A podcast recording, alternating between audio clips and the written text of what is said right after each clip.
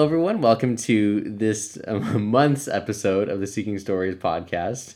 We have uh, unintentionally again taken another little bit of a hiatus, but hopefully this will be the last one.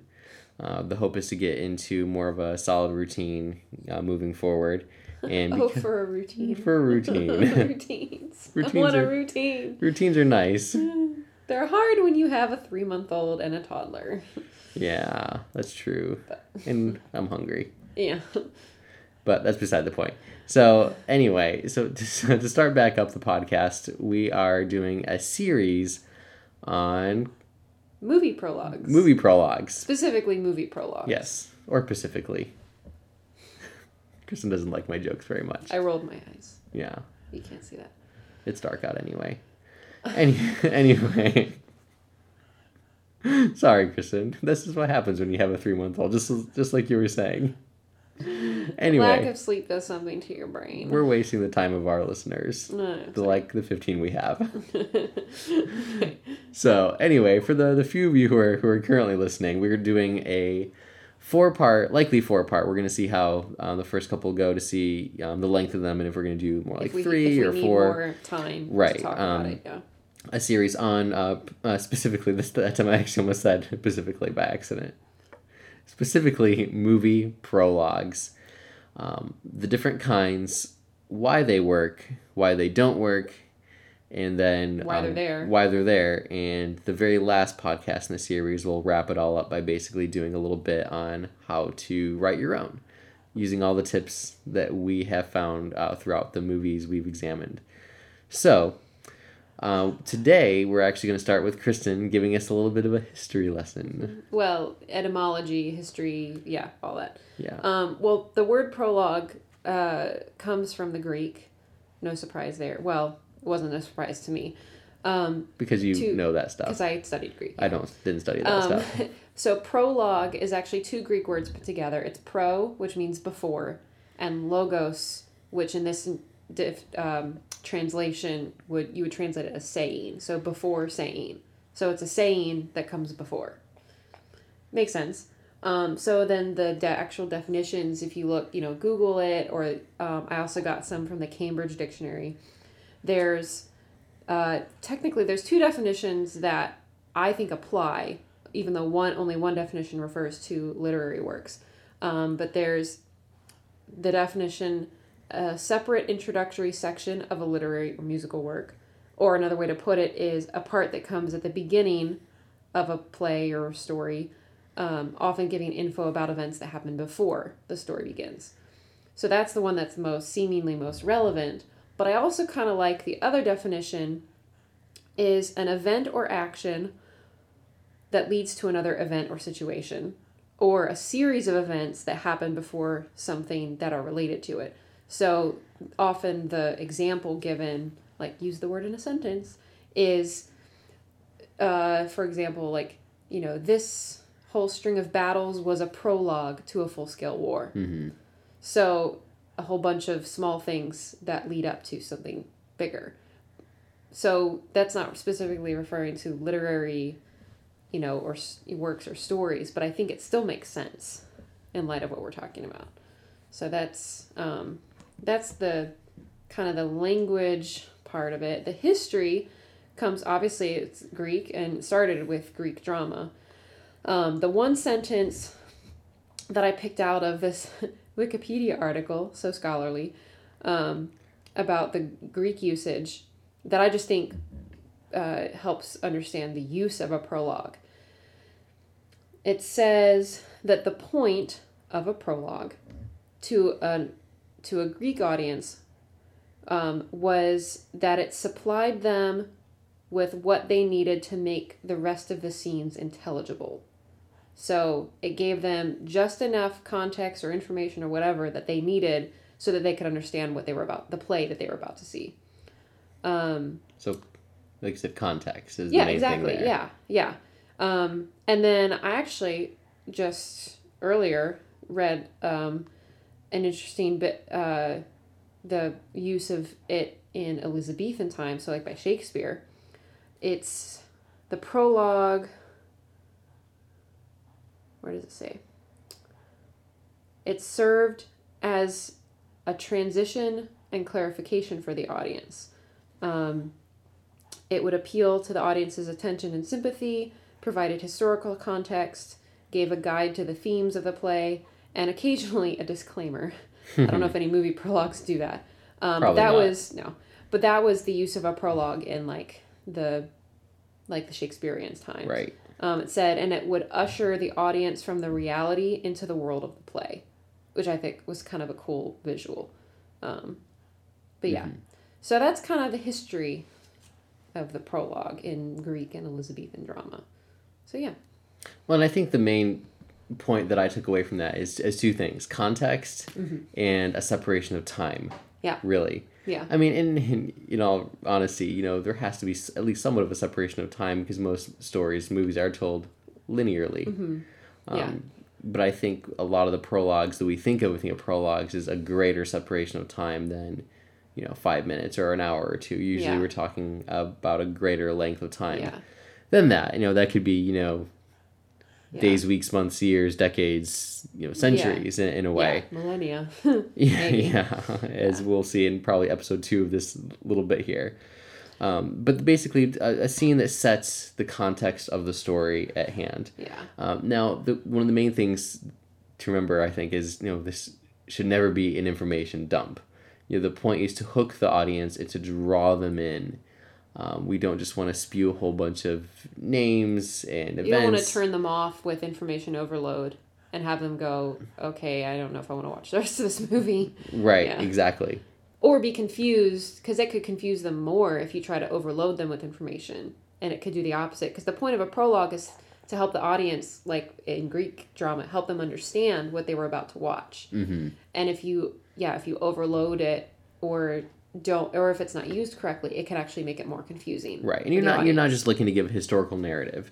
Yeah. Um, really, you want the the prologue to be the best choice to open the story. You know, you want it to make it so that if any other scene but this one started the story, it wouldn't work it, it wouldn't work or wouldn't work as well. Yeah. You know, and the the, Yeah. the scene we're or the movie we're looking at today is um, the 2009 uh, Star Trek reboot, Mm-hmm. uh, directed by J.J. Abrams, a fantastic movie. Mm. Um, I actually saw this movie on its opening night back in 2009, having never seen Star Trek before, like in almost any iteration. none of it none of the tv I shows had seen a couple of episodes of the original, you know, I think it's in the show. 60s TV show sporadically here and there.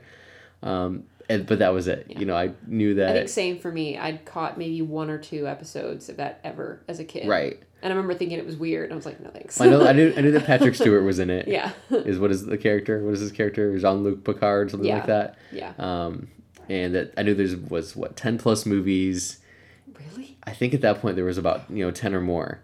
Um, I should have done my research, and you know countless uh, TV show episodes and different different iterations of the TV show, and the Star Trek uh, prologue when it, it worked so well because it did two things, it did many things, but two things. It drew in the um, the fans who you know had grown up you know on the you know TV show, the movies, and the people like me who had never seen an episode before. You know, I'm a Star Wars person through and through, and Star Trek just wasn't Star Wars, and therefore Yeah. I just didn't care. Yeah. Um, but the trailers for that movie were really well put together. I'm like, huh, this is looks interesting. Yeah. And it was right after you know final exams, and the movie was doing something that you know ten years ago, 2009 was kind of in. Is doing was doing uh, eight eight p.m. showings before Yeah. the like previews before the midnight showings. Yeah. So final exams ended, and I convinced a couple friends that we should go see it, and we did. Mm-hmm. And I think at least one of the friends had seen a whole bunch of Star Trek, and I hadn't, and we both Mm-hmm. So you had one of each camp. right, yeah. right. We were both drawn in uh, by a couple of things. Know, for me, it was uh, the emotional connection to it all. Still makes me cry every time I Yeah, watch we'll, it. we'll get there. and the, the brilliant But- filmmaking is even beside um, the point as far as the cinematic, you know, shots and angles, which Mm-hmm. I do want to touch on a little bit because that we're talking about cinema prologues, not Mm-hmm. necessarily book prologues. They share a lot of simar- similarities, um, but here we're talking more of the cinematic side of things. Um, but so for me, it there was the the instant, you know, drawing into this this epic universe and your instant connection to these characters, and you know the the drama and the heartbreak that happens, and setting up plot and setting up villains and setting up theme and context, everything you were saying, Kristen, because I, I did not know that world at all. Mm-hmm. Um, you heard of Spock, Mm-hmm. you know, heard Yeah. of Kirk, Yeah, that's about it. you know, heard of the Enterprise. yeah. you know Um, those three things. but then for the people who have seen it before um, or you know had seen the other movies you know it was a huge shock for them because um, basically if you haven't seen the movie yet i'm going to spoil the prologue here a little bit but it basically it it um, it changes the timeline of the entire universe. It kind of reboots it. It's how you know the hollywood terminology would call it. Yeah. um, basically says that um, you know these romulans it's one of the alien species you know comes from the future Which you don't realize that technically at the it doesn't it doesn't come right out and say that in the prologue. There's you get clues, at the very There's beginning that they're from the future Yeah, um, one of the characters basically says, "Where are you from?" to to these villains. yeah, because they ask what's the current stardate. yeah, yeah.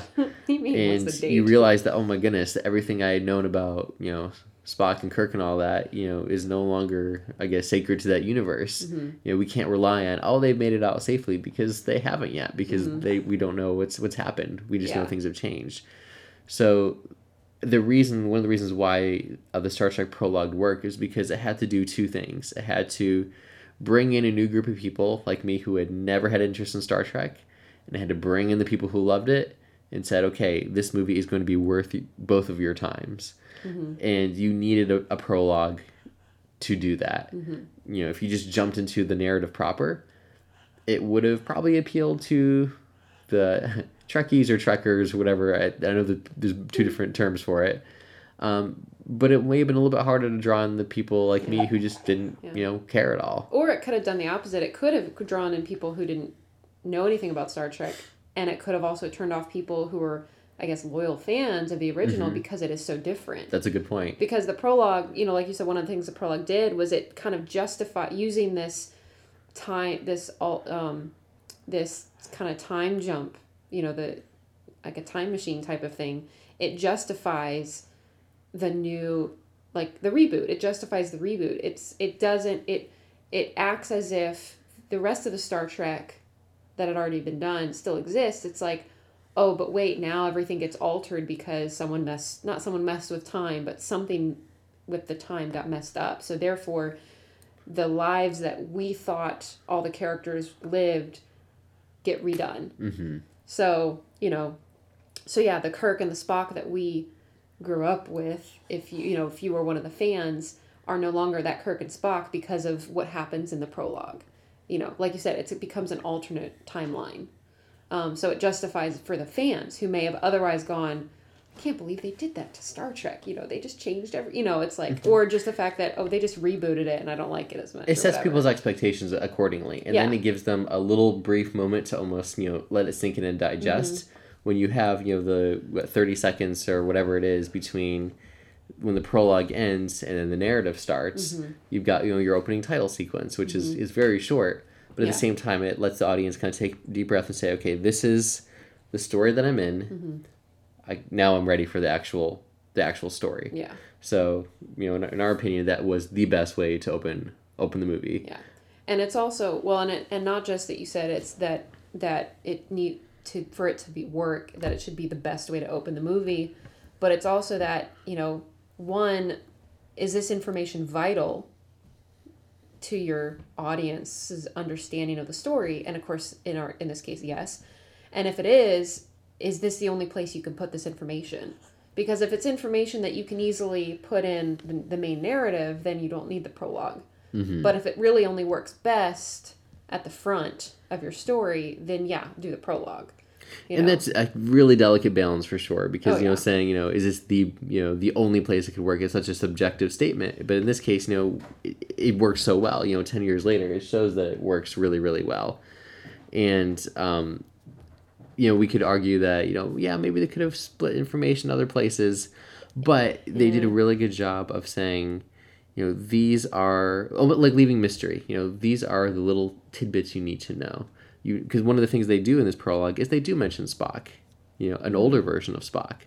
So you're telling the audience wait this spock character still exists even though based on the time frame it looks like yeah, Yeah, he hasn't like been born yet. What's Yeah. going on with that? So it hides clues Mm-hmm. and that's that's the key there. It shows just enough information to get us interested, mm-hmm. and then saves the rest for later. And that's a you know a delicate Yeah. balance for sure. I mean, mm-hmm. we don't have you know the knowledge of knowing what would happen if they had given a little bit more information or a little bit less information. You know, maybe it would have worked better or worse, but we know that this Yeah. particular iteration or this version worked. Yeah. And I and I think one of the biggest eh, advantages to this particular prologue at least and is because you know especially because this is cinema so this is a visual art form um, i think one of the biggest advantages for having it there is it gets you emotionally connected to the story. You know it, if you if they had tried to kind of put this information elsewhere i feel like you wouldn't have felt quite as strongly about how Kirk's because this kind of is the beginning of Kirk Captain Kirk's journey. You know, this is really where his story begins. He just doesn't know it yet. But everything that happens in the prologue affects him It does. in big ways. Um, and so um, not well, not just him, but also Spock and you know everyone else. Um, so I think it it's a it's a really good way, and and I actually think if you if we talk about other, um, especially prologues like this one, the action prologue, which is like basically like a scene or maybe two scenes. Yeah, a that- scene or a sequence. a scene or a sequence, um, as opposed to you know a whole big narrative. Um, a lot of them draw you in emotionally. They they have give you some kind of emotional they have connection. to. They absolutely yeah, have to. Yeah, to the story that you may not get if the information was put in there a different way. Right. So let's okay. So let's recap where we where we are right now with the action the action Yeah. prologue. So again, it's the action prologue is a scene or a couple of scenes, a sequence that basically drops the audience, you know, in in the middle of the action, Into yeah, more or less. or into the world. Of into the, the story. into the world. It, it doesn't it doesn't pause. This is this is key with the action prologue. It doesn't pause to give you, um, you know, backstory or, Or narration, narration, yeah. or any of that. It just says, okay, here's some characters. You know, here's a conflict. Here's it's a scene. expositional. Ready, set, go. Yeah, it's Exactly. Very much. It's a very. It's very much dynamic. Um, right. It has to be dynamic. Yeah. yeah. So one, it has to be the best choice to open the story with. Mm-hmm. Uh, it needs to hook the audience in a, in a grand way. Um, it needs to, um, what you said, Kristen, it needs to emotionally connect the audience to the story, and it does that in, in this particular version um, by basically it, it rips you know Kirk's life apart as it's starting. Mm-hmm. You know his his father takes command um, of the ship. It's the, the USS Kelvin, I think Mhm. Yeah.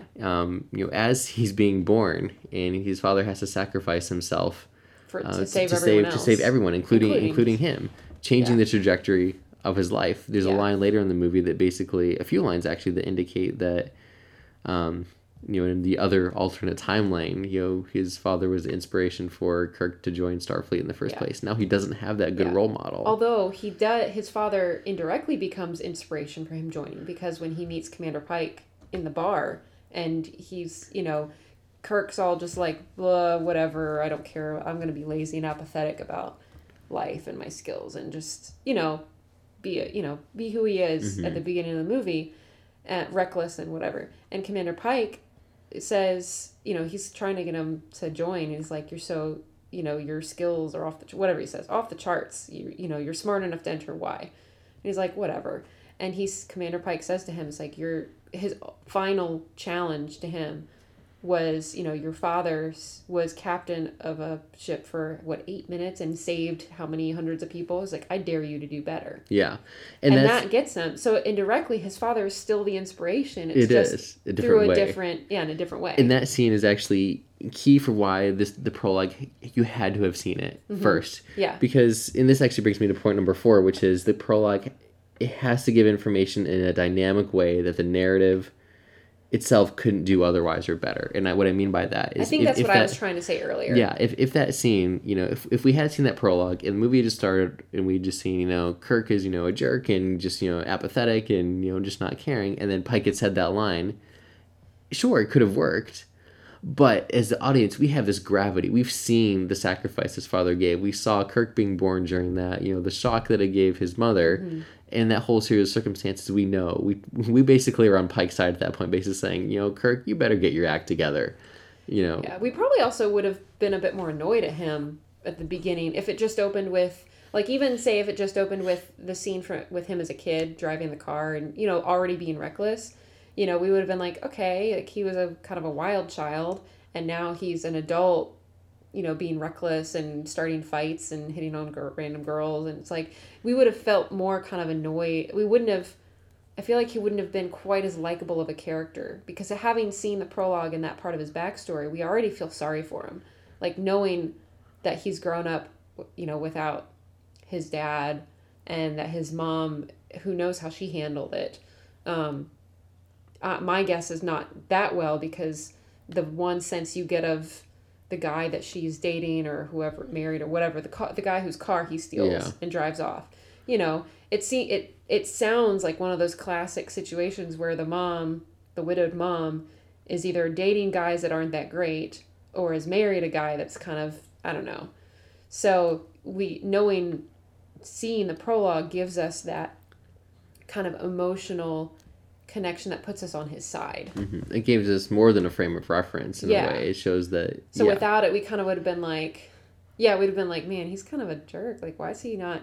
You know, I mean, we still kind of kind of think that, but it's more in a in a we root for him to grow up now. yes, yeah, Rather than just say, you know, you shouldn't act like that. It's Yeah. like, no, you shouldn't act like that. yeah, You know, Yeah. it's it's it's more we're, we're again we're on we're on Yeah. we're on Kirk's side in the way of the way a parent is on the side of a child who's not, you know, doing the things they should. It's like Yeah. I love you, but you need to get your life together. yeah yeah yeah, so again we're we're giving to kind of recap that a little bit is we're we're giving information or plot details or in, you know or items about the character in a way that you need to see it dynamically you know you need to see it Mm-hmm. can't just shown be told in retrospect. right as, as exposition or Mhm. backstory or anything like that Yeah, and again there are plenty of movies where that is the best way to do it. Yeah, you know especially movies that have a little bit more mystery involved or you want to hide specific elements Mm-hmm. about the character and reveal them in other ways whether that's dialogue or action.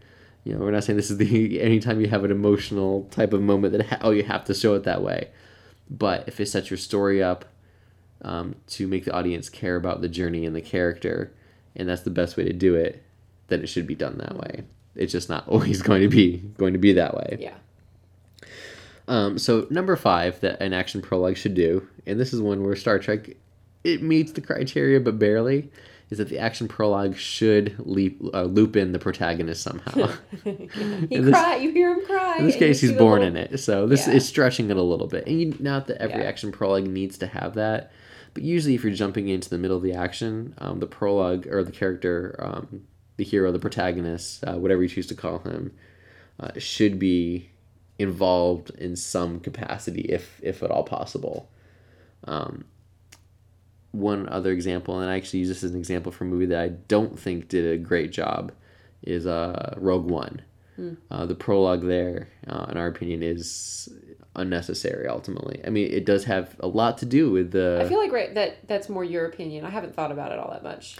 I've been yeah. I mean, it's been a couple years since the movie came out. Um, I've been think I've been thinking about it a lot, and it, it's not bad. It's not a bad prolog Mm-hmm. by by any means. I mean, it doesn't, you know, kind of spoil things. Yeah. You know, it doesn't. You're not sitting there and being like, oh man, when it's gonna be over. Mm-hmm. Um, my whole thing with Rogue Rogue One is yes, it does loop in the protagonists and all that. Um, uh, the girl, you know, basically the, the the you know thirty second version of that is, you know, her and her parents are hidden away on some some planet, and uh, basically an, an imperial officer shows up and basically tells They've her been dad, found. and yeah, yeah, you've been found. You need to work on what need to turns out to be the Death work. Star. Yeah. You know, if we don't, we'll Kind of threatens and yeah threatens them come back and work for him. and you know ultimately he's taken mother is killed daughter runs off and hides. and hides you know in a way that's kind of similar to what happens in star trek not plot point per plot point but it, you know it's an, a little bit of an emotional opening for mm-hmm. sure but those particular elements you didn't necessarily and this is my gripe with it you didn't necessarily need to see in order for the movie to work. Um, it's one of those where yes there's that emotional connection but would the story have potentially been served better if you learned some of those things gradually? Um, basically see you know because then the next scene or you know within the next few scenes you see the the girl Jyn um, as a grown-up. And you basically know all that backstory and that drama there and you actually that's too much information at that point. You didn't necessarily need to know that. It would have been nice again in my opinion to gradually say okay who is this character? Why is she you know fighting the empire? Um, why is she you know abandoned? Um, you know kind of hope at that point. Mm-hmm. um, what's her journey to get back to that point? Or to the point of helping the, the rebel alliance? Um, what's wh- why did she do what she why she do what she does i'm Yeah. not sure if that's correct grammar do what she does is that right Yeah, sure. anyway um you know who is this villain and Mm-hmm. again i feel like the oh, beginning just answered too many questions Hmm. whereas star trek again you still got some of that but some of the things you have no idea like the villain what's his deal we don't know we just knew he showed up from somewhere and killed the commander yeah, of the uss fact, Kelvin it and attacked more everyone else questions than it answers. right in the um the rogue one prologue it answered more questions than it asked Hmm. and for me that's just where it seemed like um it the information could have been split out or spread out a little bit better Yeah. Or maybe if they felt they needed a prologue, they could have made it shorter, less. I didn't know if there was information in the prologue that would have still needed a prologue. They could have maybe made it more bare bones just to include, you know, not to answer so many questions, but Mhm. still have it. You know, yeah, that's what I was right saying. and again we, we don't have the hindsight or, or the foreknowledge of what went on in the, in the script writing and, and that's you know we a lot of We can conjecture. We can go back Right. and look at it and say, well, maybe they could have done this instead. having written stories and worked on a lot of movie projects ourselves you know it's it's one thing that i always try to keep in the back of my mind is that you know it's it's a hard process to tell a story that's good it's really easy to point out flaws it's really hard to think of solutions yeah. so again this is Yep. it, you know we're saying in our opinion this is a flaw of rogue one but you know we don't know what the better option would have been we I don't think it keeps me from enjoying it. no, oh no, it's a fantastic movie. And and I think it's really one of the few downfalls of that movie. And it doesn't destroy the movie as a well whole. and i think and i think it's so it's for me it's such a subtle flaw that like i wouldn't have ever thought that you know because and it's because i don't look at things quite as critically from especially from the story point of view as you would. You know i would have never thought that about i would have never thought you know what? They didn't really need that prologue. You know i i loved the movie from beginning to end you know. So i feel like yeah if it you know if you point it out as a flaw it's like it's a baby flaw you know in the grand scheme of things there are much worse prologues out there oh, sure, sure. And again, I'm, I'm just picking on that one because that's Yeah. the one I've been thinking about Yeah. for, for a while. And it does annoy me a little bit just because I feel like, again, I'm not the writer and I'm not Yeah. the director. I know that's a stressful process, but I feel like that would have been more of an easy fix. And I feel like that's why it annoys me more. Mhm. Um, just because the rest of the movie was so good. I feel Mhm. like it makes the flaw stand out just a little Yeah. bit, a little bit more in, in a way. well and i'm wondering too if action prologues are harder to notice when they're not done well because they're so dynamic hmm you know that sometimes you can get so caught up in the action or the emotion of it that you know which is probably what happened to me that you just don't sit there sit, you know you don't have the luxury of thinking about what you're watching and like is this really necessary that's a whole lot easier with other types of prologues which you know we'll talk about later um but action prologues are so because yeah they're so dynamic and just present that you know you don't usually it doesn't really give your brain the luxury to like yeah to wonder that Yeah. so it's i feel like it might be a lot harder to pick out ones that don't work very well You, you, the action prologues that don't work well, I think it's yeah. Look, I think the reason- reasons why it's harder to pick out is because you don't realize till after the movie was over in a way that you were you were given Right. too much information or Right. It Yeah. didn't un- unless it just doesn't do anything well, doesn't emotionally connect you, yeah or that there are Or- some that are really yeah, or hook you at all. yeah Um, but because the action prologue does try to, you know, again, drop you in the middle of the action and loop in characters you're supposed to care about, you know, Mhm. in theory, you know, it doesn't really give you time. yeah But actually, looking at some of our other movies that we were discussing, it's, it's kind of funny because a lot of them have the the heroes is either being born or as newborns.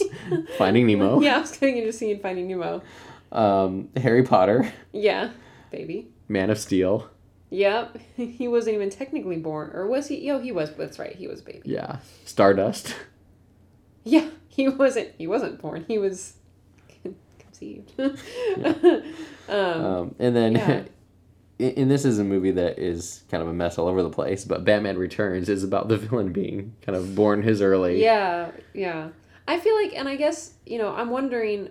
Um, I've been wondering if there's because action the action prologue I think is the most common one. You can think of many many examples. Oh yeah. You know, of all the movies you can write down, and we have a sizable list already that have prologues. You know, most of them are action prologues Mm-hmm. um, because that tends to be the most fitting kind. Drop Um, you in the middle of the action. Um, but I've been wondering if there, because you know, because one of the things you know we've talked about what is you know what makes a prologue, is it's something that is removed from the main part of the narrative, and in most cases it's removed by time. Usually it's something in the past. Sometimes it's future, but like um, I think our example for the future one is. Uh, uh, Mission Impossible. oh, that one. I was thinking of the Grand Budapest Hotel. Oh yeah. Um, but of course, that is maybe technically a different kind. But time is pretty much always what separates. I had yet to find an example of one where it was not time that separated the prologue from the, even if it was like a week, Mhm. maybe, that separated the prologue from the main narrative. But now I'm wondering if there's a movie or an example of a prologue that maybe it's not so much time, but that sets, but that tells you a different part of the story that doesn't have the main character in it. And I feel like I've seen something like that where you know a movie opens and it gives you this scene that isn't doesn't have a main character and it's not like a week ago, 2 months ago, 5 years ago, but that's like some other part you know what I mean? Like some other part of the story that gives you information that's important but yeah, I don't know. I feel like Yeah. Um, well, one movie that I think kind like of gives you a different p- perspective of the story that you're not going to see later on and that the main character isn't a part Yeah, of Yeah, well, I, I think I don't think you'd ever see a movie that has quite that with the that is completely unrelated. The, actually, the first movie that comes to mind is the Lego Movie, Mm-hmm. um, because they have a prologue where Morgan Freeman's wizard character um, and Right. Will Ferrell's evil character kind of duke it out over the the piece of resistance. yeah it's about a it's about a prop right, or, right. not a prop it's about a but it is well it is okay it does it's not about the main character but it's about a very significant It's called the MacGuffin. It's the item that drives the, the plot forward. So, you know, the, like the Ring in Lord of the Rings, or the Ark of the Covenant in Raiders of the Lost Ark, or the Holy Grail, and you know, Right. any really any any of the Indiana Jones movies. It's the plot that moves yeah. the- So- the, item that moves the plot forward. yeah so i guess i guess maybe we could also say that the action prologue should it loop in maybe either the main the hero protagonist or i guess you could say it could also loop in if it can't if it doesn't loop in that person or that character something i guess what is you maybe you would always label the macguffin something that's a something that's important to the plot Right, and I for And- anyone who's writing prologues, I would really strongly caution writing a prologue that doesn't basically involve the hero, or at the very least the the antagonist. Because if you're just showing the plot or Mm-hmm. the or the um the, the plot item, the MacGuffin, with a whole bunch of other random characters, it's like, well, yeah, we understand this is you know the item, but then we got these characters that we just throw away and don't see anymore. right And Well, I my argument would yeah. be just find a way to loop in your protagonist or antagonist. Right. Well, and I think, and so I think there the two things that um, that I would say about that is one, if you're if that's something you're considering, then you need to make sure you're following all the other criteria. Of you know, if this is the best way to open the movie, you know, it's gonna hook the audience somehow. It's gonna give them information they can't get otherwise in a dynamic way. You know, all of those. If you're following, if you've hit all those other checkpoints, and yet it happens to be about something and not someone, maybe it could still work. Yeah. But I guess my other point was that, you know, is that another way that the prologue is removed from the main story? Because mm-hmm. in all in in pretty much all of the examples we have, all the prologue is separated by time, whether it's a week, months, days, years, whatever, you know. But you know, there could because I know in book prologues, a prologue can be different in that it gives you a different point of view. So I, mm-hmm. I was wondering if there are any movie, and I, okay, and I'm sure there are movie prologues that do this, but whether or not they're good or necessary. Yeah. If if a movie prologue can be necessary, and yet instead of being separated by time, it's separated by a perspective or a, you know what I mean? Like No, no, I, I know what you something mean. that's and, um, contemporary something that's contemporary to the story we're going to see, but it's not something that can happen. You know what I mean? Uh, No, I do, and I'm struggling to think of any. And I think the reason why we're struggling to think of any is that it's so hard to do, do well. But books do have, especially older books. You know, Mm-hmm. Victorian literature especially has the um, the benefit of being able to say, you know, here this is what is happening at this time, and this happening at this time. Yeah. And because they're longer books, they're told from a different you know style and format that we just don't see in as much nowadays. Right. That was very much that was very much acceptable. Um, now you know the audiences that we're catering to really, especially in the cinematic world you loop those characters in you know right away and we know those are the ones that we're, we're following Mm-hmm. um, i think the tv probably has a better chance of doing something like that um, than A movie. than a movie would um, i'm struggling to think of a good tv Do you think it's because they have more episodes to to address all the material in? Maybe. Right, right. You know, I, I think back to an episode we did um, last fall on Downton Abbey, episode one, Mm-hmm. when it was all these characters, you know, um, reacting to what we find out uh, later was the sinking of the Titanic. Yeah. But so it's all different perspectives, Mm-hmm. um, but at the same time, they were all characters that did show up again and again. Yeah, and there's not really a prologue. No, no, Like, no. so that- no, so yeah, no. I was just not- thinking of you know characters sharing different perspectives. Oh, yeah. Yeah. So yeah, I would I would say just even though there might be some you know examples out there that we're just not thinking of, just having a different perspective from a character that doesn't really show up again, just I just can't see it working. Mm-hmm. I mean, well, I mean, if it is someone that shows up again, is it okay then if they're not the main character? I mean, sure, it's okay. I just it's it's really really hard to, to do right. You Yeah. Mm-hmm. we care about the main character and we're following them. I'm Uh, just trying to, I guess I'm trying to establish, you know, because almost every example that we thought of, again, time is the distinguishing factor. So is there something out there that's not, that isn't, that's not So, separated so, by time? so here's my answer. for for the writer learning to write prologues, I would say no, don't even go there. Okay. Um, as we do research for our other prologue episodes, we'll keep thinking about that to see if there Mm-hmm. is anything that has worked. But you know, if you're just starting to learn how to write a prologue, or you know, considering it, um, go with go with the protagonists. You know, Mm-hmm. to to an extent, get them in the prologue somehow if you can. We're gonna talk about another version of a prologue next week that doesn't really loop in the protagonist as much. Mm-hmm. But if you're looking at dropping the characters into you know or your, your audience into a scene or a, a short sequence you know got to involve the protagonist somehow or something that's emotionally related to him or if you really have to do the antagonist um, a movie that did it a couple movies that did it batman returns and the dark knight two batman movies uh, batman returns And technically the Lego movie. Right, right. Um, but just compare and contrast the two Batman movies. Uh, it, it's difficult because if you start out with the antagonist, you're kind of setting the antagonist up to be a very important part of the story, which isn't bad in of itself, but it takes away from the person you're really trying to follow. Um, and it worked more so in The Dark Knight, but at the same time, you know, the actor who played the Joker, who showed up in the prologue, drove the prologue through, you know, really good prologue. Heath Ledger. I mean, he he stole the the movie, and you know, you could make more arguments that you know it was his performance throughout the entire thing, not just the prologue, but still, it set it up almost to be his movie in a way, even though it wasn't. Yeah. Well, and I think both of those movies could get away with that because if you think about it, they were both sequels. Right. So you had already met the protagonist. Mm-hmm. So we already knew him. We already knew like we had already gotten his story um you know, what however well it was told or not. But um And that's why it worked for the Dark yeah, Knight. and because we'd already yeah, we'd already we'd already met Bruce Wayne slash Batman. We'd seen his you know his journey, and so we'd already had a connection to him. Mm-hmm. So that, I think that's why it worked. And technically, Batman Returns was you know the sequel, so we'd already met Batman. Mm-hmm. You know, not as well done as Batman Begins and Dark Knight, Right. Think- but we already but we still already knew his character. We had you know, if you were able to get a connection to him, you already had that. So then they had the luxury of, okay, well, we know Batman. We know this is a Batman movie. We know who he is. So it's like, well, okay, so now let's introduce who's he going to be up against. So I think that's why, as sequels, they could get away with that. Yeah, and the reason why Dark Knight worked with Batman Returns and did not in that sense is that it very clearly set up the Dark Knight and Dark Knight Rises with Bane. Is this is the person that Batman is going to be fighting? We don't need to know his backstory. We don't need to know facts about him.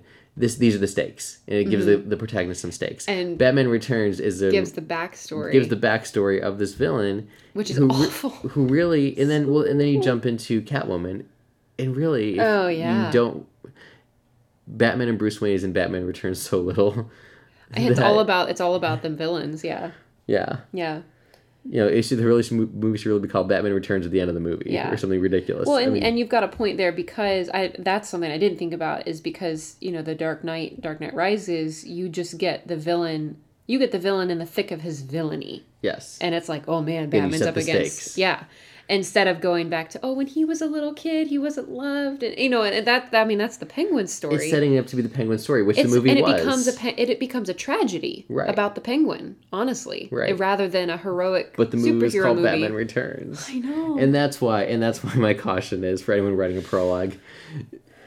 If you absolutely can't start with the protagonist, sure, start with the antagonist, but make it- don't make it his backstory. Make it relate to the protagonist somehow. Yeah. Give it some stakes. You know, uh, make it so that you know it shows that the the main character is the only one, the hero is the only one who can you know face the it villain should make head you to head. think of the protagonist, right. Yeah. Right, exactly. Um, again, that's why, um, yeah, that, those those are your pitfalls, really, really in a in a way. Um, so to kind of loop back around and try to wrap this uh, bit up here, um, a couple more things that that action prologue should do is it should um, also establish really prologue, yeah re- but- right right but especially so for the action one for today is it should establish a major plot point or two um, going back to Star Trek, it does. Um, it basically shows the villains as being a threat to the I, Our does- universe, Does Star whatever our Trek say galaxy? I know Star Wars says the galaxy. I'm not sure what Star I Trek don't does. remember. The Federation is that a thing? I think. They mention, yeah, they do mention the Federation. Because they ask, like, why is he firing on a Federation ship? Oh yeah, that's right. I've seen Yeah. Star Trek in the second one. I've never seen the third one. So Oh. my, my my understanding of Star Trek is limited to the two J.J. Abrams movies. Galaxy Universe Federation, whatever it is, Mm-hmm. it shows the threat that is prevalent throughout the whole movie. Mm-hmm. Um, even though it takes uh, you know a little bit of time, really, the, from Act One to Act Two, um, to really see how that threat is going to manifest itself again later on, we do see that this is this is important Mm-hmm. to the story. It also sets up, this is a very small detail, but becomes a part of a big, really a big plot point. Um, and this is, and it's something that you wouldn't have caught on to unless you're as smart as Captain Kirk.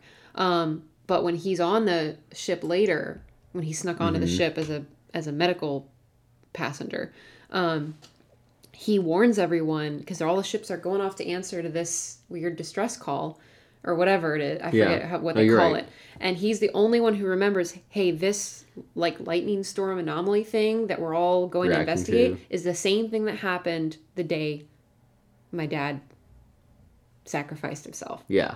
and everyone is like so it's like because they and that and if you're paying attention in the prologue they do mention that whatever lightning storm they mention by name whatever what's brought the ship to that spot in space it's actually the very first line in the prologue. Um, it's Um, Okay, you, yeah. You, you see the ship kind of going, you know, through through space, and you just hear on the intercom. You don't know who says it.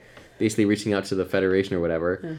Basically, say we're we're here. We're um, uh, we're reaching out to report a lightning storm in space, and the other side says that doesn't seem possible. And then they say, I, I know that's why we're reporting it. yeah so it's like that's that is a, a big plot point because it becomes relevant later when he's like um guys this has happened before and Right. not good things happened out of came out of it And another reason why Star Trek does it so well is that it throws these little plot points in without drawing attention to themselves. Yes, Mm-hmm. the movie starts that way, but you forget about it by the time the 10 minute prologue ends. Right. Mm-hmm. There was a lightning storm in space. And then later on, when Kirk mentions it, you're like, oh, yeah, that was right. yeah yeah so, because you don't want to just throw these things out in the middle of the movie, like, oh, here's a plot point. You, know, you want to set this, you know, the stones up for, you know, Mm-hmm. the audience to kind of walk through and follow, you know, stepping stones in a way. yeah Um, so again, that's an example of a major plot point, the villain, and a minor plot point, you know, the lightning storm, which becomes you know more you know Mm-hmm. Yeah. Mm-hmm. pertinent later on. And there, there's other you know plot points. We're not going to go through all of them for sure. Yeah. Um, you know, that's could be your your homework of the week is to go watch Star Trek 2009 J.J. Abrams and try to find those. yeah Um, but again, the, the prologue shouldn't just be like, oh, and here's a scene. No, you need to start setting up your story right then and there. You Yeah. know, you need to be economical in your storytelling Mm-hmm. and use every single, you know, if you're doing film, second frame of storytelling to the best of its if its ability. You want to be doing dual duty by throwing in plot points and emotions and everything else at the same time. So last thing I want to talk about for again this does involve any prologue, but today for the action one is that you do want your prologue to set the tone of the story. If you're doing a war movie, you're not going to start out with a scene that is reminiscent of Dumb and Dumber. you know, you're just setting up your audience for bad expectations in a mm-hmm. way. Well, and it's just like what they what I read about, you know, in Elizabeth Elizabethan drama. The pro one of the things the prologue did was give the audience the themes, introduce them to the themes of the play they were about to see, so that they know what kind of what kind of reality they were entering.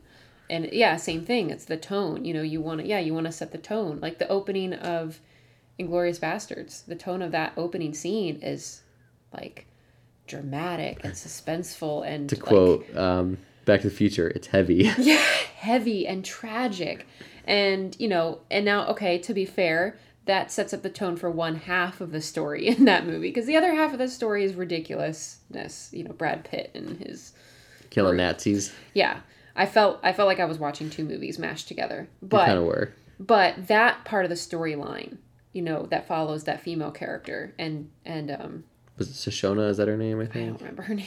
I only saw it once. But yeah, that but but that's you know it sets up the tone for that half of the story. The the heaviness, the tragedy, the you know the you know the villainy of the villain. Um, yeah, so I think that you know that's another one that I think of when you think of setting the tone, letting people know what kind of movie you're about to watch.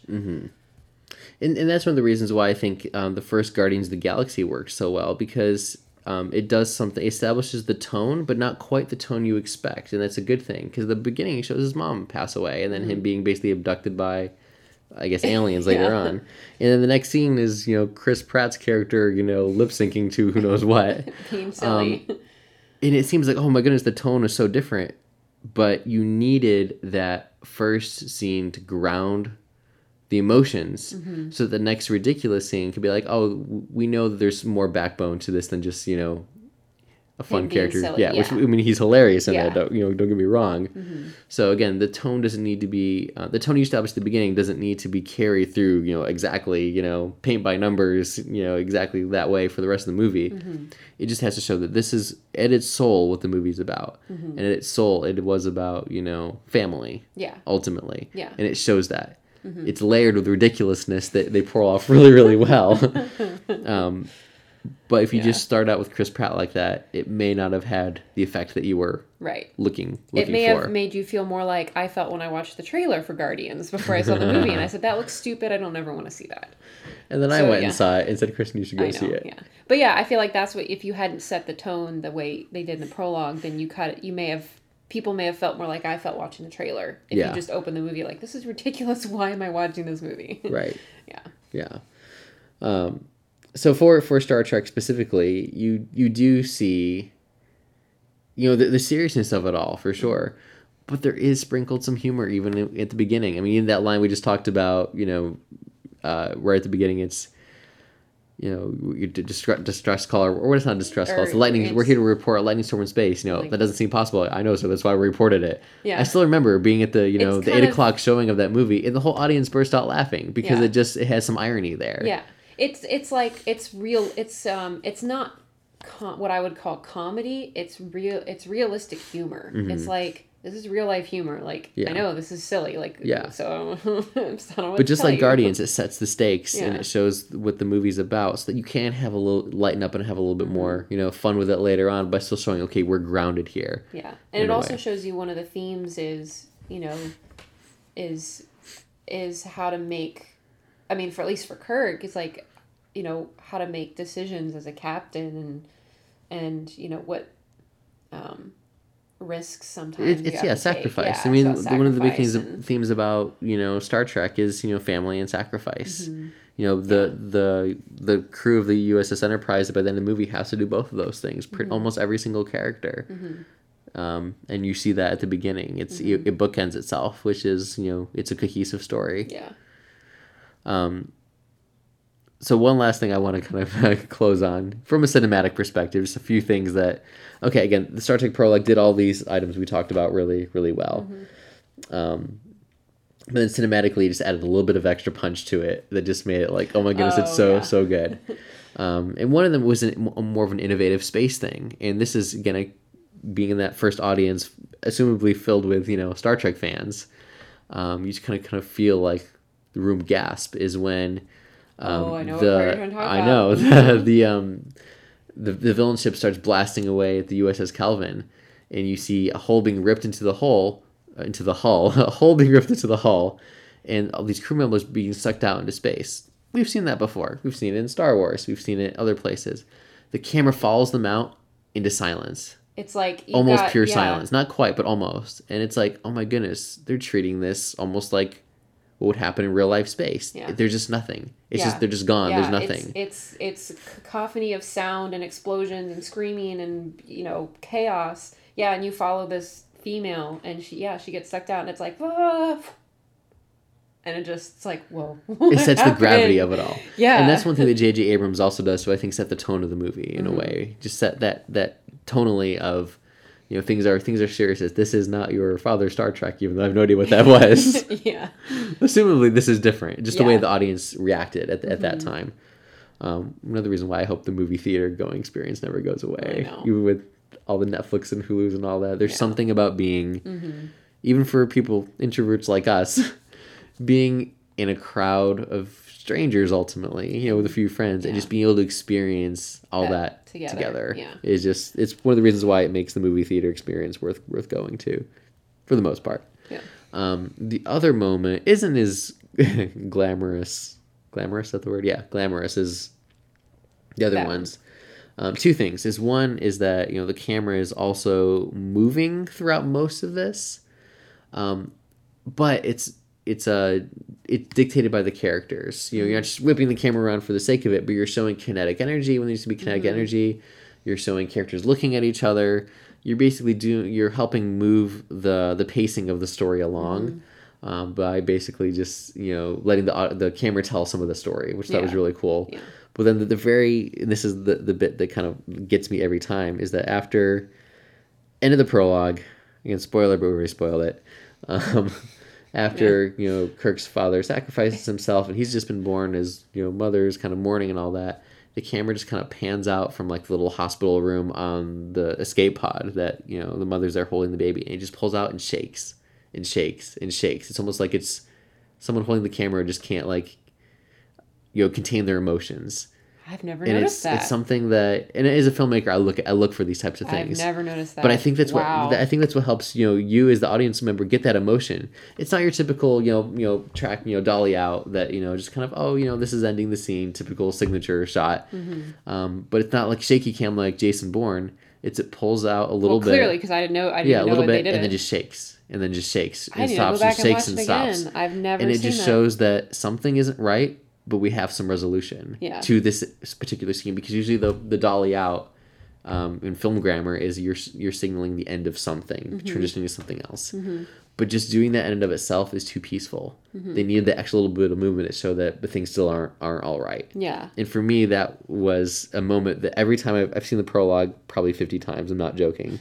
um, sometimes i put in the dvd of the movie just to watch that prologue when i'm trying to like get into the writing mood in a Mm-hmm. way um, and that bit just you know it helps show it's a really clever way of sh- showing Yeah. without telling Yeah. It's a reminder that the camera is one of the storytellers. Mm-hmm. It's a person, it's part of the story, so that what everything it does helps tell a story. Yeah. Yeah. But I man, I I've never seen that. I need to go watch it again. well we should watch it again Yeah. You need to Well, on that me. note, we're out of time for today. Even though who knows how long these things are supposed to be. If you have a recommendation for what's too long or too short, uh, feel free to uh, email us at ryan at seekingstories.com. Uh, but in the meanwhile, You're um, getting a lot of emails. Your podcasts are too long. from all of our 15 listeners. Um, so, Kristen, quick preview then. Uh, what are we talking about next week? we are talking about um, one of the two narrative type of prologues, which is the historical narrative. In which uh, movie are we going to be looking at? oh, the best one ever, Lord of the Rings, The Fellowship of the Ring. And we'll be looking at another few examples of movies that didn't work as well. Historical narrative is a hard one to get right. Uh, but we hope you will join us next week, and thanks again for listening this week.